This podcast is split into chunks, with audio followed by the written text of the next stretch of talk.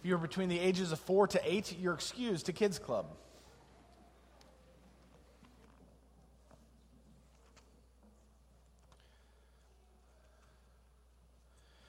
We are in our seventh week of a series entitled Design and Deception. And I came exceedingly close as a parent to discussing the fact that my kids are designed to wake up early and that daylight savings time is a deception. Because they woke up at the same time this morning that they always did. It was just earlier. They were deceived and it hurt. We've been considering God's great design and Satan's work of deception. This week, we're going to step into the biblical perspective of marriage. As we began this series, we started, and we have every week, with Genesis 1 1. In the beginning, God created the heavens and the earth, and this is the beginning of our worldview. In the beginning, God. It's about Him, it's not about me. In the beginning, God. It started with Him. He existed before me. He's our creator. He is to be worshiped, and He is the King. And subsequently, I'm none of those things. I'm finite. I have a beginning and an end. I'm a creature, a worshiper, and most importantly, I'm not the king. And if we'd have just ended there, if the Bible would have ended there, we would have called this series Design and we'd all moved on and we'd all be happier and simpler. But it didn't end there. Another character entered into the fold, a slithering snake known as Satan. By the way, as a church, we believe in a literal Satan. We believe he exists, and we believe that he is constantly at work warring against the plans of God. This character, Satan, slithers up to Adam and Eve and plants a question, a question we've discussed every week, because Satan had at his very heart the desire to strike at the relationship between man and God, to challenge God's authority to challenge God's word, and to make Adam and Eve not believe him. And he's still doing the same thing today. Still at work, still challenging men's belief in God, still challenging whether or not God is trustworthy. And as we've walked through this, we've used this verse to frame our conversation in Judges 17 6. In those days, there was no king in Israel and everyone did what was right in his own eyes, and we walk in similar times.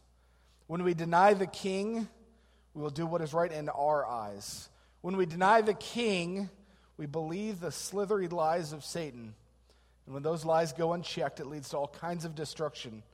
And so here we are this morning, unfolding the design of God and exposing the lies of the evil one. And as we step into this, we say this as we do every week we want to remind you of the purpose of this teaching series, and it's to hold high our view of the authority of Scripture. That when God gave us boundaries, when God says no, He has the right to do it because He's God. And so we're going to give Him permission to say no to us. And as we've walked through this, we've made a commitment to call sin sin. It's your job as a church when you hear called sin to apply it to your life. This is a great week to apply it to your life. Don't apply it to your spouse. Don't apply it to your kids, your neighbors, your classmates, your coworkers. It's truth for you. Because we want you to hear what God's word says to you. And if you look around the room, you miss what it says to you because it's so easy for us to apply it to some other people. This morning, we also be, want to be reminded that we all fall short and that the grace of Jesus Christ abounds, forgives, and renews, always calling us away from sin. Last week, we outlined singleness and started with an important verse of why that was important for all of us. We honed in on Colossians 2:10. And you have been filled in him who is the head of all rule and authority. In this context, you saw the distinct markings of design and deception. In verse 10, Paul makes it plain to the Colossians you have been filled in him. So, whether you're single or married, what Scripture says to you by design, our fullness is to come from Jesus Christ, not from something else. So, as believers, we lean into that and we note that we're not called to be defined by our relational status, but by Jesus Christ. and it's true for single people, and it's true for married people, it's true for all of us. So, leaning into that, we must now say that if, if marriage isn't made to make me whole, if marriage isn't given to me to make me complete, what's it here for? What's its purpose? So let's step back into design and move back into Genesis chapter 2. 2 verses 18 through 25, and 8 verse 18. The Lord God said, It is not good for the man to be alone. I will make a helper suitable for him.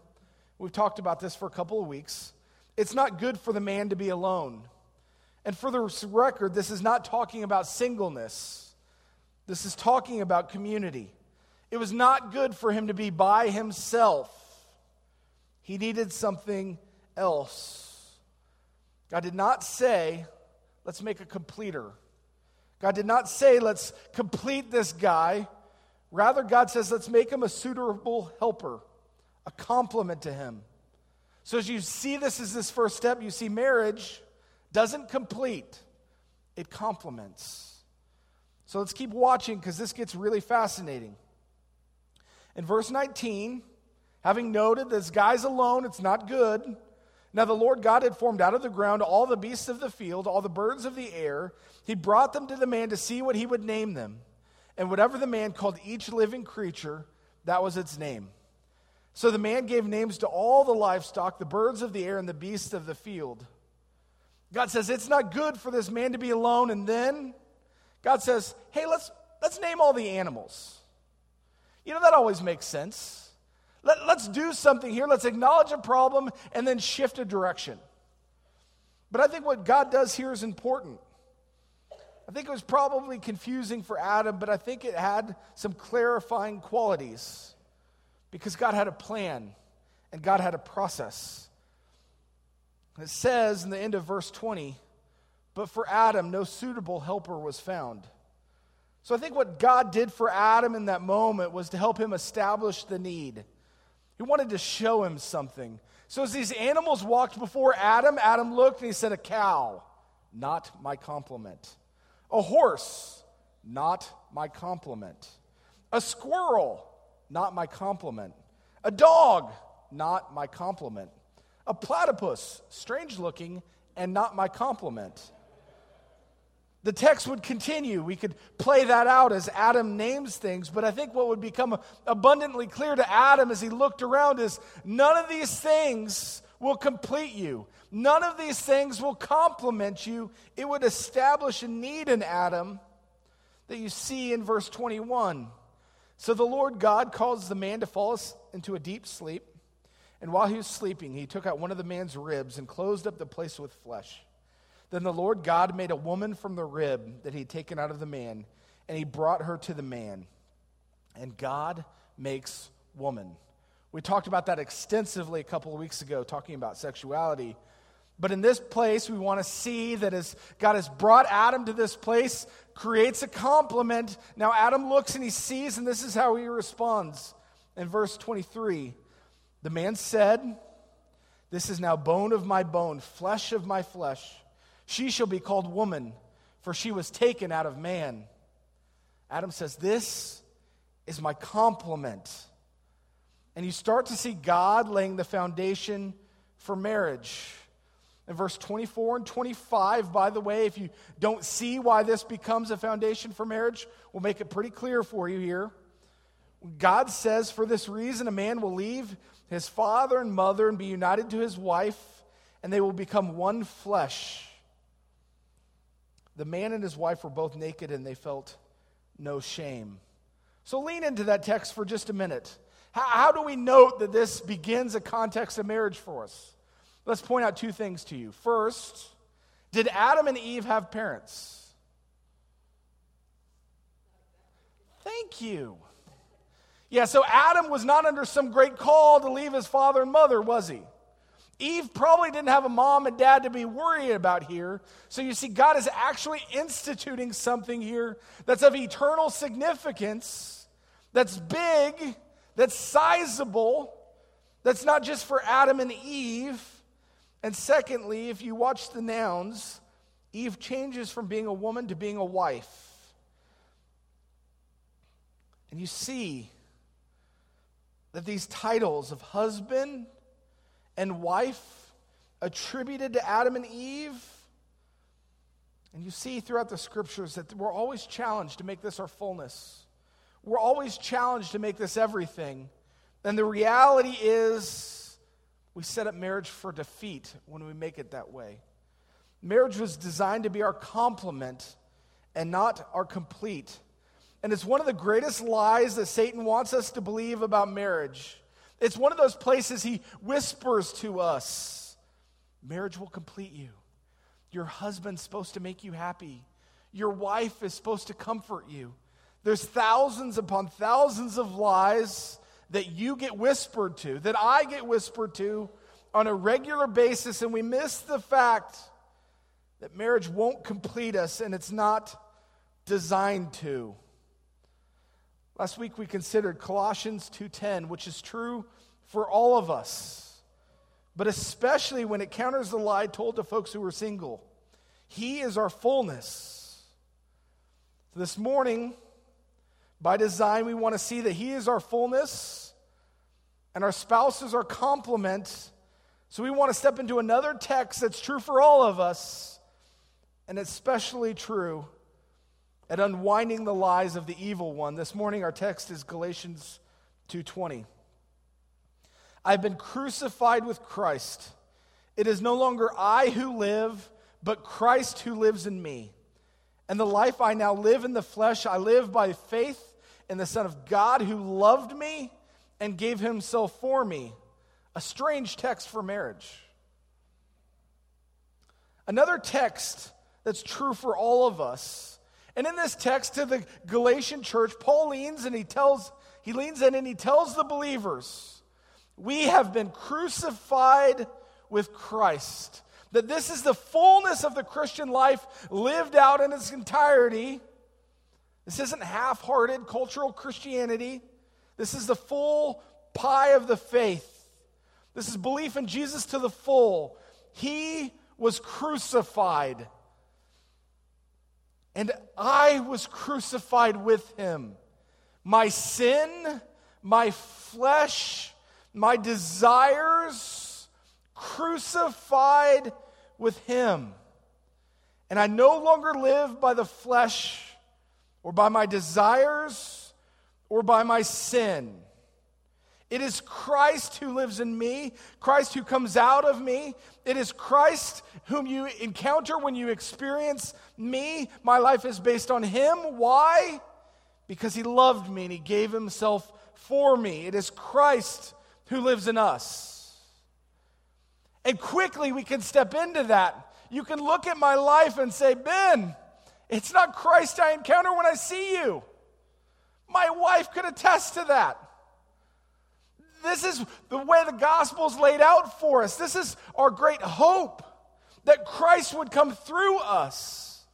This is why Jesus said, and we'll talk about it again here in a couple of minutes pick up your cross daily. It's that constant need to crucify yourself, to die to yourself, that becomes so crucial in marriage and disarms the lies of the evil one. Galatians 2:20 has rampant application throughout all of our lives, but especially in marriage. Die to yourself that Jesus might live through you. This is a lie spoken to those who are married. Those who might believe that marriage is about us. Or at worst, marriage is about me. And I'm guessing if I pin you in a corner during treat time and I ask you, most of you wouldn't confess that. Most of you wouldn't say, My marriage is about me. My marriage exists to make me happy. My marriage exists to comfort me. But by our practices, our daily practices, and frankly, my daily practices, sometimes, in fact, probably most of the time, I want my marriage to make me comfortable. I want it to make my life easier. I don't want to die to myself. I want my marriage to be the one place where I can sit and rest and just be me. It ought to be a safe place, right? This is a lie of marriage. Friends, God gave you marriage not to make you happy, full, or content. But somewhat in reality, He did it so He could move someone into your life so close to you that you could no longer hide anymore. He did it to move someone so close to you that you couldn't pretend you had your junk together anymore. God did it to move someone so close to you that your sin would be evident, your brokenness would be known. And listen to me there's no one in this room who knows I'm a bigger sinner than Pam. There's no one here who knows all the ways that I'm entirely messed up than the person I share a bed and a bedroom with. And it's true for all of us who are married, not just me. Thank you. I don't feel alone now. Two big sinners in the room. Three. If God made marriage about making us complete, happy, and full, Pam got the short end of the stick. She got royally hosed. So let's look and let's step back into Ephesians 5 and look at marriage from God's perspective, from why He designed it to be. And this is going to come high and tight. So buckle in. I've been watching a lot of baseball, so you might get some baseball analogies out of me. Wives, submit to your husbands as to the Lord. For the husband is the head of the wife, as Christ is the head of the church, his body, of which he is the Savior. Now, as the church submits to Christ, so also wives should submit to their husbands in everything. Wives, you're called to submit to your husbands. Now, just as we considered last week, this idea of submission, we got to disarm it. It's not a dirty word. You find it used throughout the New Testament that Christ submits to the Father. All believers are called to submit to one another. It means literally to humble yourself, to die to yourself, to place yourself underneath somebody. That this idea of submission is a word of humility and not oppression. It's, it's one that in biblical terms can't be forced upon someone. It's the willingness of one to show humility to place themselves under. In a single action, it asks a woman this Are you willing to die to yourself? Are you willing to sacrifice your pride, your agenda, your control? And wives, last week, the $10,000 question was Is he worth submitting to? And this morning, I submit to you as one who is married that the $10,000 question here is Are you willing to give up your pride? Are you willing to give up your control and your agenda? Are you willing to die to yourself? Because here's what gets really hard this isn't a conditional clause. At no point in this text is there an if. Is there a precondition? At no point in this does it suggest or point to the idea that if he has done these three things, if his shoes are put away, if the laundry is done, if the dishes are put away, then it's not a conditional statement. It's in command form, it's an imperative. This text indicates very clearly that your willingness to die to yourself and place yourself under your husband is a testimony of your willingness to submit yourself to Jesus Christ.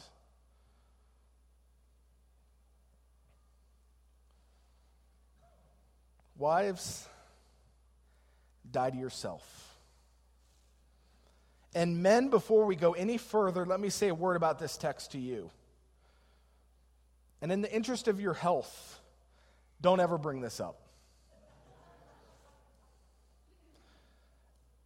It's between her and those who will keep her accountable. It's between her and the Lord.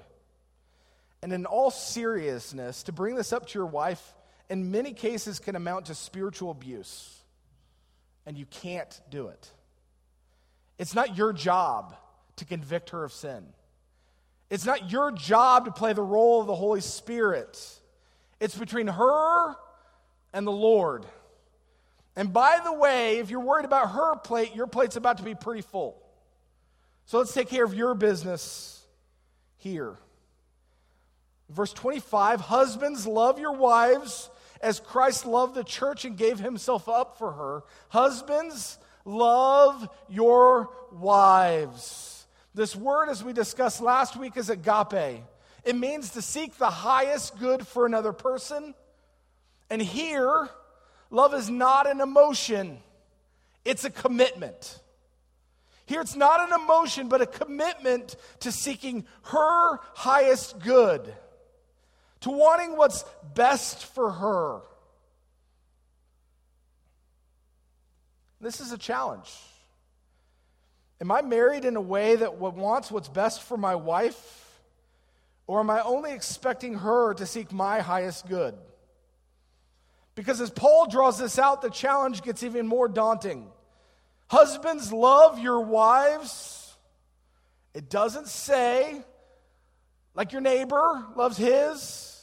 It doesn't say according to what your dad did for your mom. It doesn't say what your mentor did for his It doesn't say anything. The parallel here, husbands, love your wives, runs face first into the gospel and says, as Christ loved the church and gave himself up for her. And by the way, this is not a conditional statement.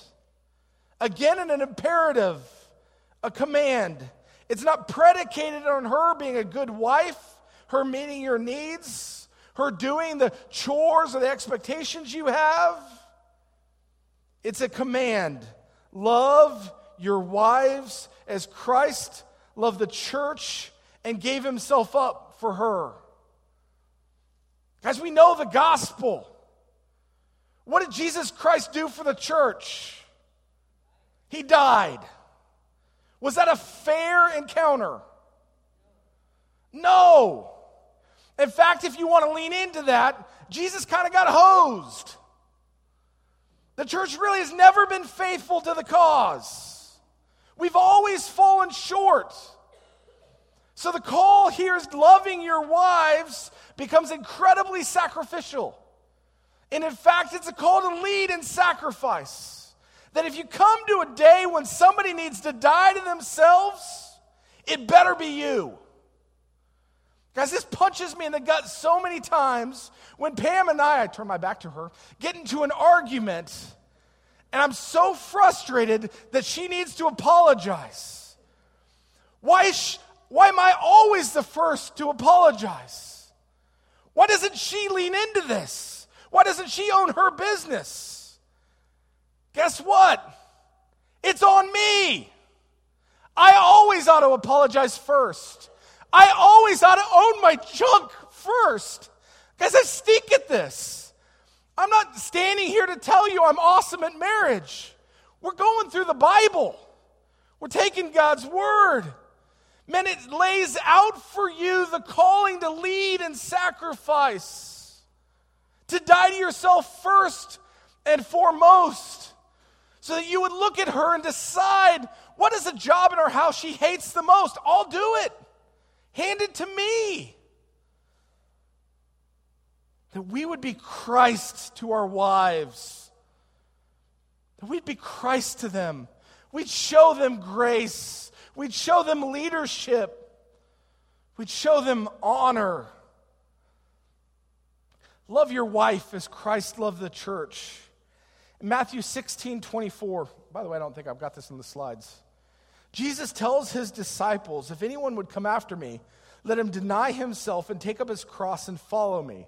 By the way, according to Jesus, this is the call for believers and especially played out in marriage.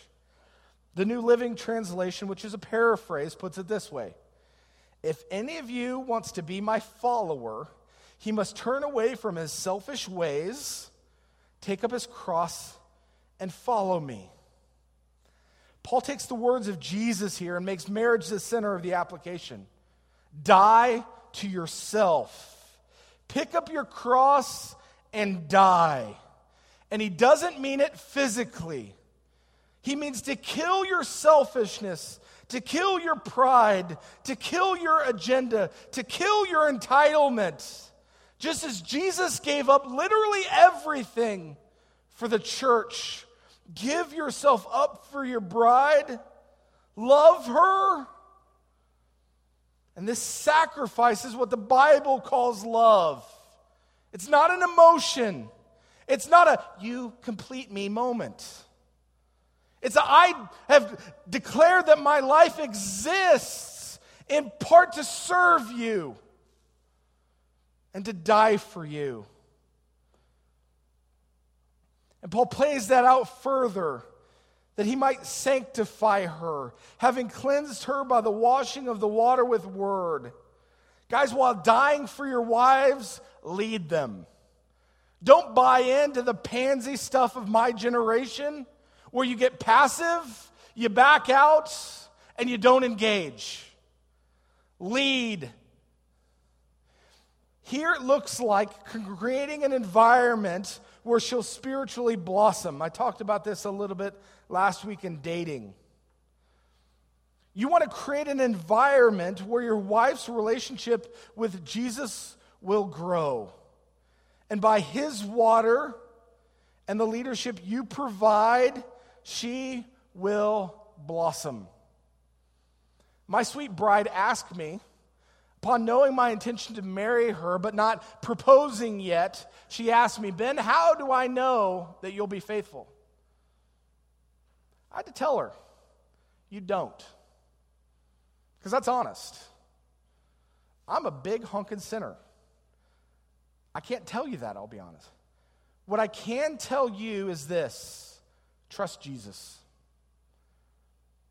Trust Jesus, that God will be faithful to you, whether I'm faithful or not. And when you lean into that text, I would tell you this that if I want my wife to be faithful to me, I've got to trust Jesus for that. But the best thing I can do for that is create a place where she's spiritually edified, where she loves the Lord, where she's growing in faith, where she's held accountable that if I do that, the success of my marriage doubles and triples. They might sanctify her, having cleansed her by the washing of the water with word. And he brings it to the end in verse 27 so that he might present the church. That's interesting. We'll talk about that here in a minute. And a text about marriage. He might present the church to himself in splendor, without spot or wrinkle or any such thing, so that she might be holy and without blemish. And Jesus' love and leadership of the church was to this end that she was holy and that she was without blemish. And the parallel into marriage here is real and true. Gentlemen, die to yourselves. Lead your wives in such a way that she is holy and without blemish. Lead your wives in such a way that you are instilling purity, integrity, and honor so that the holiness that is expressed in her is with you and not in spite of you. 28, Paul brings it back around and says, In the same way, husbands should love their wives as their own bodies. He who loves his wife loves himself. For no one ever hated his own flesh, but nourishes it, cherishes it, just as Christ does the church because we are members of his body. Paul keeps pushing on this. You're a one flesh union. Clearly, in Jesus' times, guys, we're just as tempted as we are now to think mostly about ourselves and not about our wives.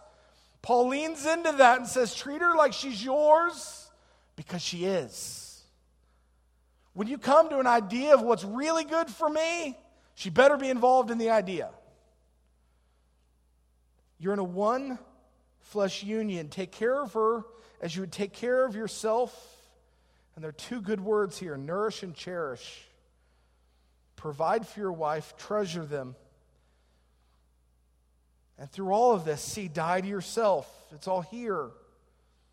Paul concludes this way Therefore, a man shall leave his father and his mother and hold fast to his wife, and the two shall become one flesh. My married friends, do not lean into your parents. Leave and cleave. When you got married to your spouse, your relationship with your parents was terminated. There's an extraordinary sweet pot part of marriage that we don't very much acknowledge.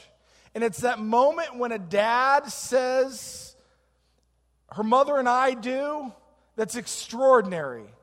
Because in that moment, a dad literally hands his authority of his daughter over to another man, gives it up, and says, It's all on you, son.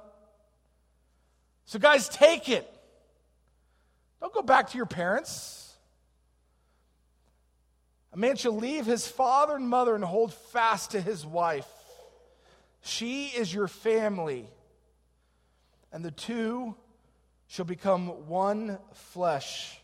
This mystery is profound, and I'm saying that it refers to Christ and the church.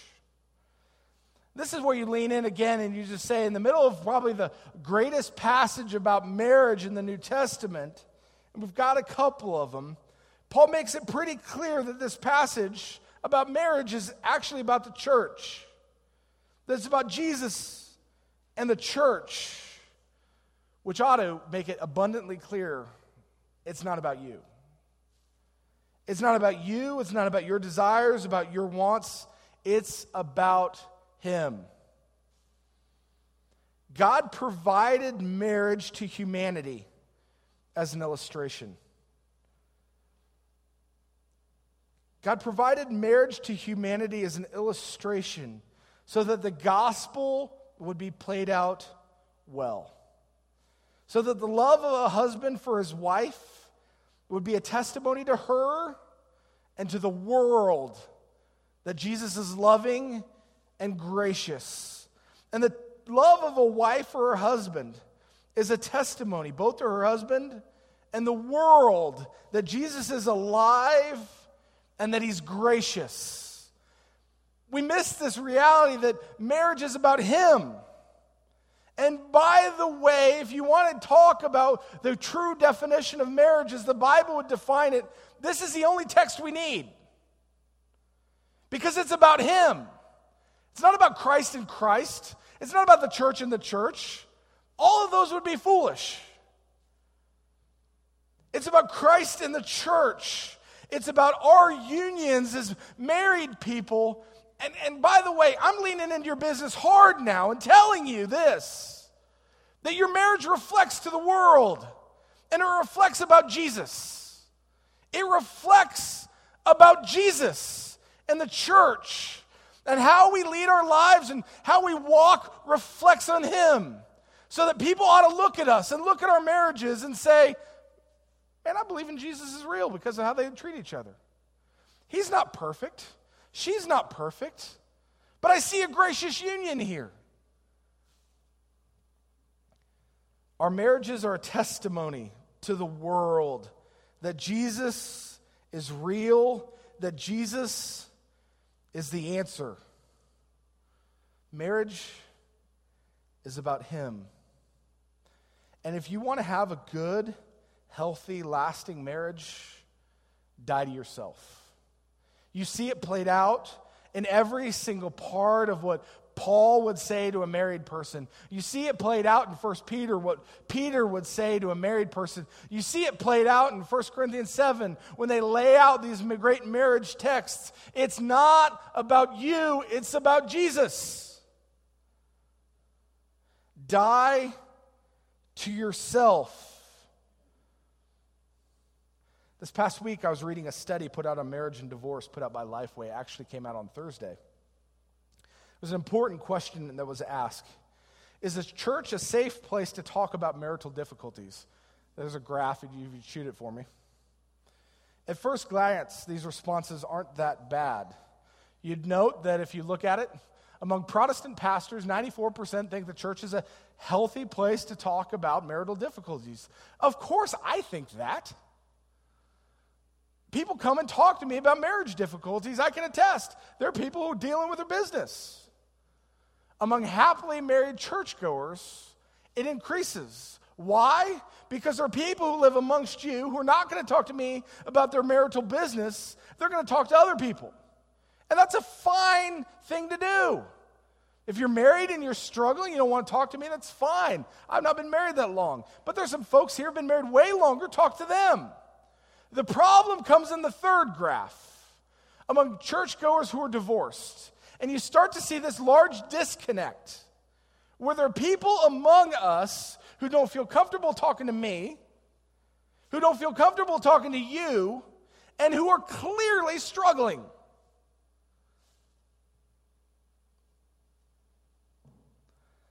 Church, every week I stand here and tell you that the church is a gathered group of people falling short of the glory of God, that we're a gathered group of people struggling with sin. And the only reason we gather is because the atoning work of Jesus Christ. Friends, nobody here's nailing it. There's not a marriage here who's perfect. So if you come and your marriage is struggling, if you're not getting along, you don't know what to do, don't hide that. Step into community. Step into the lives of some people who've been walking longer than you, and you know what you'll quickly find? Some people will look at you and say, Yeah, we've, did, we've done that too. Yeah, we've been there. Yeah, we walked through that fight last week. Why? Because Satan always wants to isolate us as sheep. He always wants to make us feel like we're alone, that we're the only people walking through this. And the reality is, if you're struggling in your marriage, I bet we got a dozen couples who fought that fight. A dozen people who've walked through that together. If you're struggling, please get help. I would meet with you. I have a host of friends who are counselors who'd meet with you. There are lots of people who would. Healthy people get help. The challenge of all of these passages is not that you'd nail it. The challenge is that you'd wake up and say, I'm going to die to myself today. What's that going to look like? Will you be perfect? no, not even close. That's why the marriage is a picture of the gospel. That when you fall short, your spouse looks at you and says, Man, I'm so thankful you're trying. I'm so thankful you're involved. I'm so thankful you're going for it. I'm not nailing it either that we'd be a picture of the gospel for each other. In closing, also, I want to say this. On February 19th and 20th, Calvary, you can give the next slide. Calvary will be a host site to the Mingling of Souls conference. It's a marriage conference. Uh, why? Because we think marriage is really important, and we want you to have healthy marriages. So that weekend on Friday night and on Saturday morning, we're going to gather in here and talk about marriage. And Matt Chandler, pastor in Dallas, and his wife will be very, very, very frank about where they are and some of their struggles. He, he owns the fact that the first seven years of their marriage were awful. Uh, it's one of the things I like about him and his writings. He's just real. I think it'll be really helpful for us as we want to lean in marriage more. So you might note that on your calendar. We'll talk about it a whole lot more going forward. So let's simplify it in this. The world would tell you that marriage is about making you happy, it's about making you comfortable, it's about meeting your needs. The gospel of Jesus Christ says it's a lie. Don't believe it, don't step into it, don't give it a footing. It'll destroy you. Only Jesus can make you full your spouse was designed to be a complement to you, that you might have a better, more full picture of the gospel, that you'd know who Jesus was based on how your spouse treats you. By the way, own that as an individual before you apply it to your spouse. The gospel was given to us that we'd love each other, forgive one another, and testify to one another Marriage won't make you happy, but it will make you holy. And it'll sanctify you as you learn on a regular basis what it looks like to die to yourself. Let's pray. Father, we are so thankful for your word, especially on a week like this one. Father, where I struggle sometimes to know how to lead my family, I struggle to know how to lead my wife. I struggle in my own flesh and my own selfishness to get what I want. God, I too buy into this lie that my life ought to be comfortable and that when I come home from a hard day, it ought to be peaceful. And I miss this agenda that you have in my life, Father, to rough me up, to grow me up in Jesus Christ, to smooth out my rough areas so that I'd lean into you more and I'd become a better reflection of your glory. God, may I and may all of us give up these lies and lean into this truth, Father, that you want to use marriage to grow us up in Jesus. May we embrace it and practice it and show our spouses the gospel every day. Jesus, thank you for loving us and dying on a cross for us. And we ask forgiveness, Father, that as a church we fall short of what you did for us. But we live in a place that's oh so thankful for your grace. It's in your name we pray. Amen.